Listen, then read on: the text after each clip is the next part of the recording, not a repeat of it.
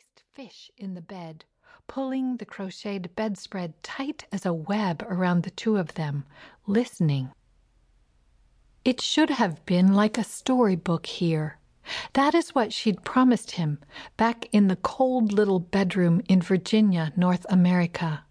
If they ran away to Mexico with Enrique, she could be the bride of a wealthy man, and her son would be the young squire, in a hacienda surrounded by pineapple fields. The island would be encircled with a shiny band of sea like a wedding ring, and somewhere on the mainland was its gem, the oil fields where Enrique made his fortune. But the storybook was The Prisoner of Zenda. He was not a young squire, and his mother, after many months, was still no bride. Enrique was their captor, surveying their terror with a cool eye while eating his breakfast. That howling is the Auyaros, he would say, as he pulled the white napkin out of its silver ring into his silver ringed fingers, placing it on his lap and slicing into his breakfast with a fork and knife. They howl at one another to settle out their territories before they begin a day of hunting for food.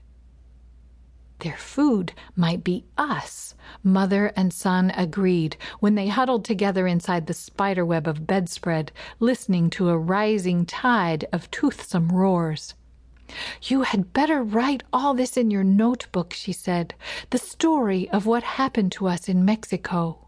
So when nothing is left of us but bones, someone will know where we went. She said to start this way.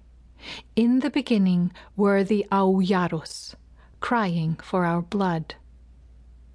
Enrique had lived his whole life in that hacienda, ever since his father built it and flogged the Indios into planting his pineapple fields.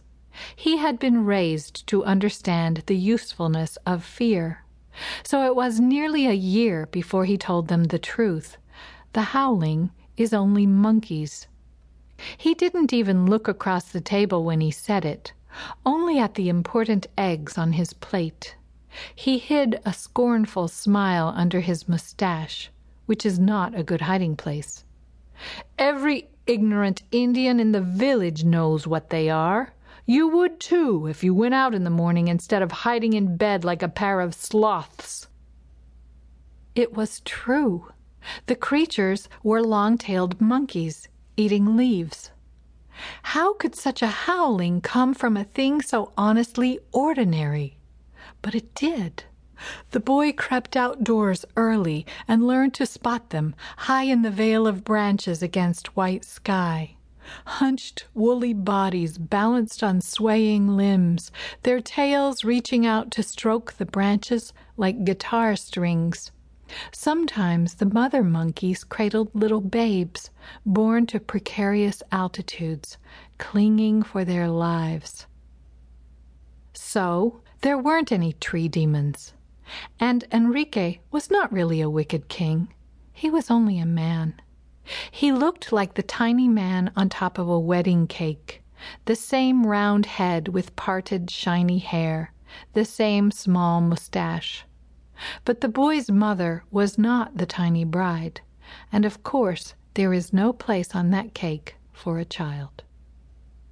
When Enrique wanted to ridicule him after that, he didn't even need to mention devils. He only rolled his eyes up at the trees. The devil here is a boy with too much imagination, he usually said. That was like a mathematics problem. It gave the boy a headache because he couldn't work out which was the wrong part of the equation being a boy or being imaginative. Enrique felt a successful man needed no imagination at all.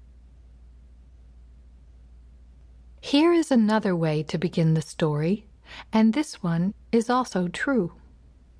The rule of fishes is the same as the rule of people. If the shark comes, they will all escape and leave you to be eaten. They share a single jumpy heart that drives them to move all together, running away from danger just before it arrives.